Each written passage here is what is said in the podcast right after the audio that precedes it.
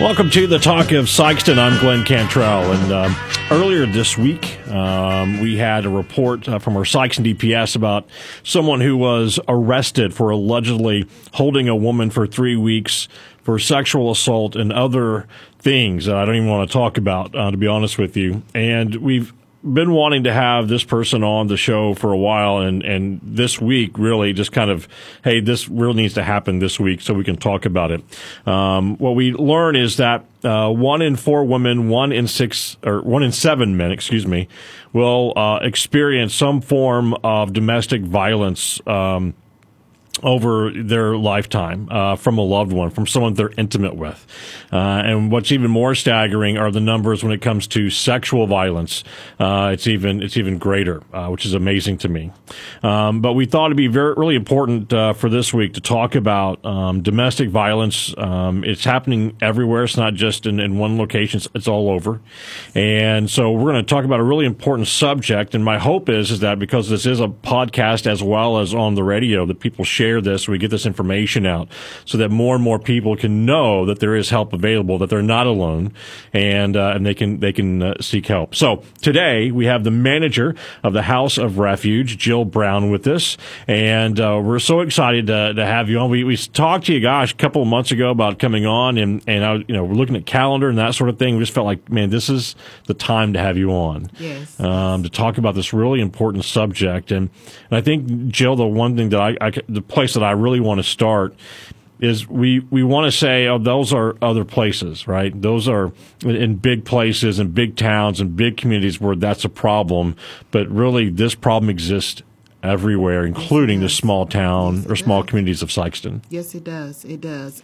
That that's one of the misconceptions that we have that um, domestic violence or sexual and sexual violence is something that is occurring in these bigger cities, but if you look right outside, it's right outside our doors. You know, it's right here in Sikeston. Um, it is so close. Um, it's just time now with all of the things that are happening in our community and the communities that are connected to us. Um, it's just time now that we bring awareness um, to this horrible uh, incident that happened, and not just that incident, but incidents that have not been told yet. Um, this is a secret that for many years people thought that this was uh, something that you I don't know, you just didn't talk about. Now we want to make sure that domestic violence and sexual violence is talked about in every home, in the schools, um, just everywhere so we can bring awareness not just to the older uh, people in this community, but the young people as well. And we need to get into the schools and just make them aware that this is serious. This is a serious cause, and we need to. Uh, we stand up for a lot of things. Well, we need to rise for this occasion because um, if we don't stop these these things in their tracks right now, it's going to be a bigger epidemic. Um, this is domestic violence is a learned behavior. Let's just start right there. This is nothing that because your dad did it or your mom did it, and we don't want to just single out men. We have to single out women as well. Um, it's it's nothing that. Um, was brought down from generation to generation, something that's in their blood. No, this is something that is taught.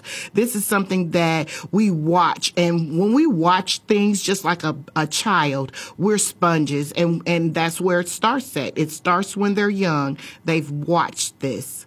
They've watched someone close to them, yes, right? Whether it be the mother or the father or, or, or whoever that may be, uncle yes. or grandma, or grandpa. They've they've seen it somewhere, yes. and somewhere in their minds, Jill, are they?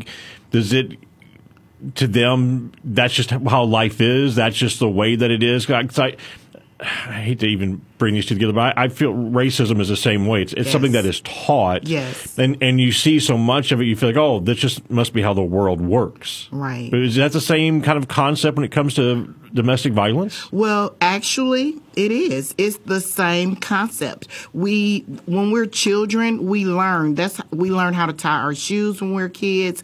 If that is something that's prevalent in the home, of course, the younger kids are going to pick it up, and to them, it's normal. This is how uh, a relationship should go. The the dominance, the um, there's just so many aspects to domestic violence that we just think it's all about the physical. No, it's so much more. It is so much more. Um, we can just start when we start with the mental abuse that goes on. Um, sure, uh, a person you would think that would commit a crime such as the act the alleged act that was uh, that happened um, earlier this week, you would think that this person has mental issues. Uh, something has to be wrong with him to do something of that nature. But no, this is something that comes to them first off, they, they think that this is normal. This is a normal behavior for them, but it's not. But that's why it's just so important that we educate um, from a young age to let them know it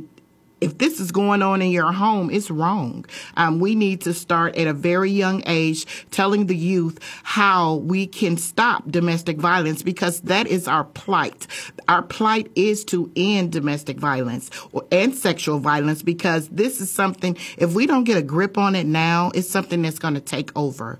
Um, and, and, and after a while, they're going, people are going to be walking around thinking that this is normal and it's not it's not normal at all so we got to really push for those kids yes. right to ask those questions like when yes. they when they learn things at school and they go home and they see it happen at home and go wait a minute at school, dad or mom, they said that's wrong. We shouldn't act that way. We yes. shouldn't do those things.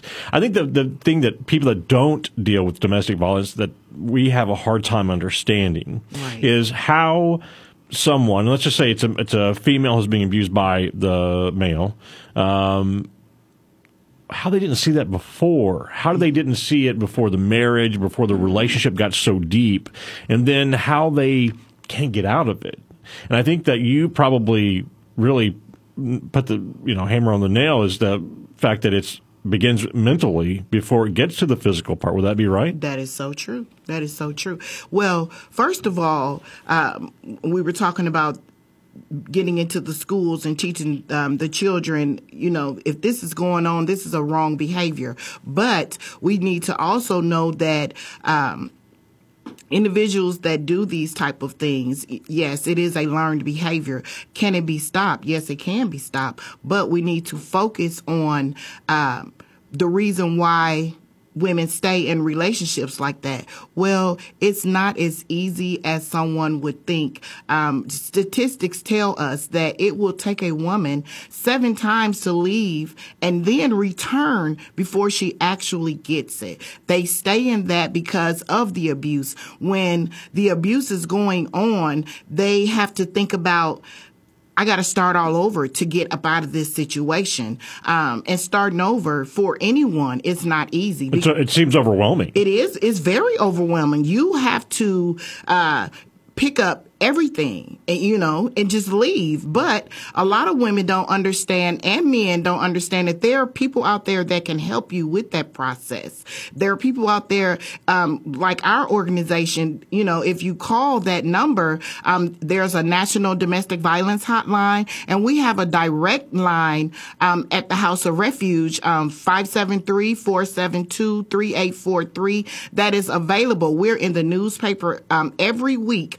that the newspaper runs, we're there to give that information so you can be taught how to uh, leave, those safety precautions that you need to take to get away, the main things that you're going to need. But women and men, we become comfortable in our situation. And it's just hard to get up and leave that situation. And then when you leave, you're, you're stressed with uh, and overwhelmed with how am I going to start all over? So it's just comfortable for them to go back to the situation that they were once in and deal with the abuse over, you know, over and over again. Because they know what's coming. They whereas yeah. when they're having to start over, you know, there's so many unknowns out there that right. it, again, it seems overwhelming for them right. to, to want to do that. Right. And so what they basic, what they wind up doing is staying.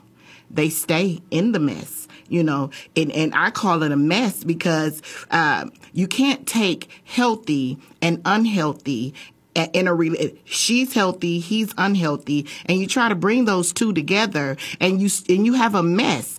Both individuals in a relationship um, have to be on the same page and when there's violence in the home uh, you get you get misconstrued behind all of that. You're you you can't think, and again, it's just overwhelming. So they do need to know those outlets that are out there that can teach them how to make those safety plans and how to get away from the violence that's in their home which is one of the things that you all do and you, yes. you teach, and as, as, well as many others. And one of the things that I want to talk about uh, coming up is not only trying to understand the abuser and the those being abused, but those on the outside, like how do we handle those things? And like how do we look at a certain situation? How do we not because we can we as the person looking and knowing what's going on get frustrated because we see what's happening and we want to go don't you see what's going on here? And so many times as you mentioned they leave they go right back which it makes it even more frustrating for those who are watching the abuse go on. And and that support system that needs to be there for those people is really important. We're going to talk more about that coming up. Uh, we're talking with Jill Brown. Jill is the manager of the House of Refuge uh, here in Sikeston we're talking about a very important subject today, and that is domestic violence. So, uh, if you are just coming in midway, uh, if you've missed any part of this, you can catch it on iTunes. Um, the Talk of Sikeston, just search for it and you'll find it. And then make sure you please share that. Uh, it'll be on our Facebook page as well. We want to make sure we get the word out about the House of Refuge and the great work they're doing here in Sikeston. So today we're talking with Jill Brown. Jill is the manager of the House of Refuge here in Sikeston. We're talking about a very important subject that is domestic violence. And as I mentioned before, um, Jill, the, the, you know the accuser or the abuser and, and those being abused, um, we try to figure that out, try to understand that those of us on the outside looking in who get frustrated, what do we do? How do we stay at that level of support, even though we see them leave and go back every time? Like, how do we keep that level of support going? Well, the way to keep the level of support going is to support. It doesn't matter how many times we see violence going on in someone else's life that it still affects us. What we have to do is to continue to be that ear that that person needs. Um, I tell my staff all the time that we have to be listeners. And sometimes we can start a conversation just by asking someone, Hey, are you okay? You know, and they might just want to get some things off their chest about the, the abuse that they're dealing with. Um, you can just steadily be that, that ear for them too. And then maybe one day they will get it, you know, continue to tell them that there's help out there for you. Mm-hmm. There's someone out there that, that loves you and will love you the way that you deserve to be loved. So you just got to continue to just constantly just, it, it, it, it might sound like you're beating a dead horse, but if you just stay in their ear, one day they will get it. I think the, the thing that probably those on the outside looking in get so worried about is when will it end? and how will it end? Obviously, they want the best scenario possible of that person just leaving or the, that person and their children leaving. But as you and I know, that's not always the case. And sometimes the story ends very tragically. It does. And, and I think that's where the people on the outside get so frustrated. We want them to see how bad it is. We want them to see, but we just have to be patient with that with that person. Right, you do. You have to be patient.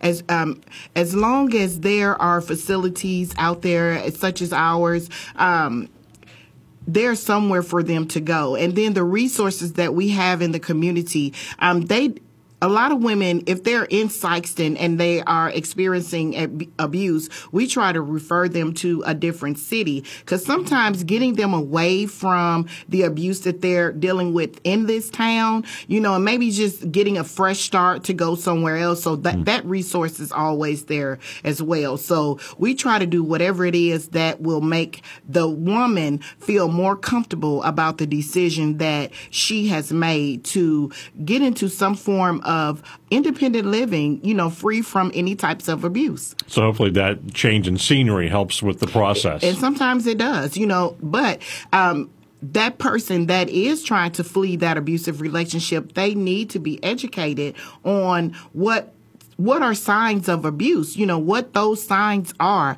Um, and that's why when they come into shelter, we try to educate them and make sure we have those materials um, that they need and, and, and a lot of just uh, things laying around the shelter that will be uh, that a person will pick up and just say, hmm, you know, let me read this and, you know, study up on it. Then, you know, we hold those weekly um, groups with the life skill groups because some women, you know, like I said earlier, they, they, society thinks it's all about the physical, but we have to mentally get those women out of that that relationship because they can they are being psychologically abused mm. into thinking that this is okay. You know. So, uh, back in the early to mid 90s, there was this kind of surgence of education, and it was really because of the O.J. Simpson case. Yeah. And I remember Nicole Brown Simpson's sister came to Poplar Bluff uh, mm-hmm. uh, right after the trial and, and was there to promote the, the house that's there for, for women we we've kind of had that resurgence again because of the Harvey Weinstein case, yeah. the uh, uh, and some of the other things that have been going on, the, the, the Me, Me, Too, Too movement, movement, yeah, yes. mm-hmm. and and so have you all been able to kind of latch on to that movement and try to get more word out? I mean, has that really kind of helped in in some kind of way? Yes, it has. What what these movements have done and all of these issues that have come out um, in in the media, what it has done is it has brought a uh, just just a new light to the subject. You know, when things start to fade away, um, and you say, "Oh, okay, well, we're getting the the the hand up, you know, the handle on it." Now we have to continue.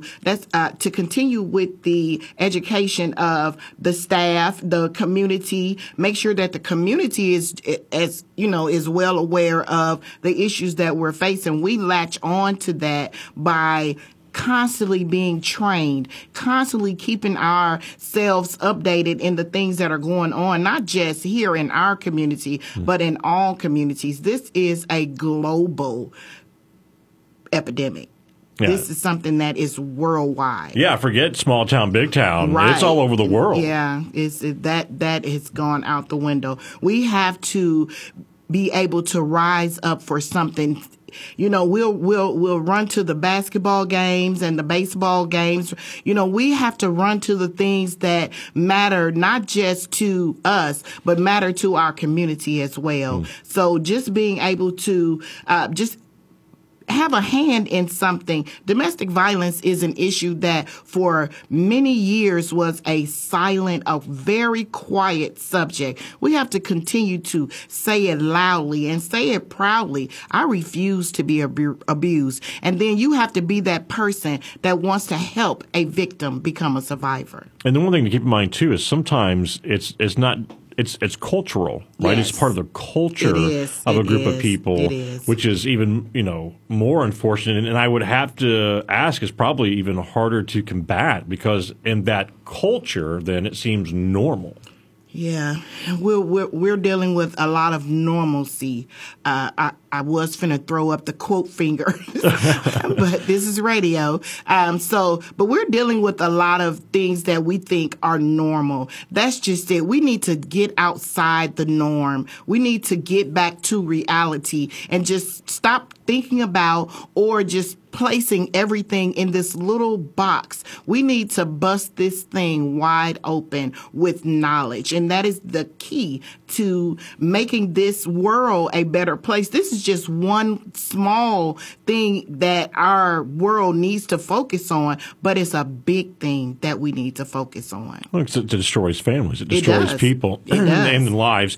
Now, I've had the opportunity and, and, you know, feel blessed to have done some things for for the House of Refuge, yes. uh, hosting, um, as I get asked to do from time to time, a fundraiser. Yes, sir. And so, uh, you know, I, I, love the fundraiser. It's always fun and it's great to meet the people. But the things that we learn is that there's so many things that people in Sikeston can do for the House of Refuge, yes, and they have no idea that they can do these things. But what? How can someone who's listening right now, who's not in an abusive relationship, but would like to help the House of Refuge? What can they do? Well, one of the main things that a person can do, um, because we rely heavily on the donations from the community, we rely heavily on the toilet tissue and paper towels because we run a house. Um, it is a shelter, but we run it just like a home. So things of that nature, it, household supplies, call that 573-472-4499. You can ask for Jill or you can ask for any other advocate that is on duty, um, and they will be able to direct you um, to the correct person. We these women need clothes. Some women leave with nothing but the clothes that are on their back. Because they're just trying to get out they're they're leaving. You know, a smart person won't think about those material things that that you do need for your everyday living. Um, so we we take we take clothes, we take furniture, um, we take many things. We have different uh, organizations within Sikeston that we deal heavily with. Spread Hope, um, DAEOC to help us with uh, bills and the churches. The the is just overpowering how much help we get from the community, but it's we need more. We need those financial donations. We need those uh, household supply donations, things of that nature. And there's a website. Yes, there is. Um, www.houseofrefuge.org. Uh, and give me that number again. 573-472-4499 is the business line, and 573-472-3843 is our hotline. All right, Jill. Thank you so much for being on the show, and I, I, we're going to do it again me. sometime because that's just you. an important subject. Jill Brown, who is the manager of the House of Refuge here in Sikeston, we thank her. We thank you for being with us on the Talk of Sikeston. I'm Glenn Cantrell.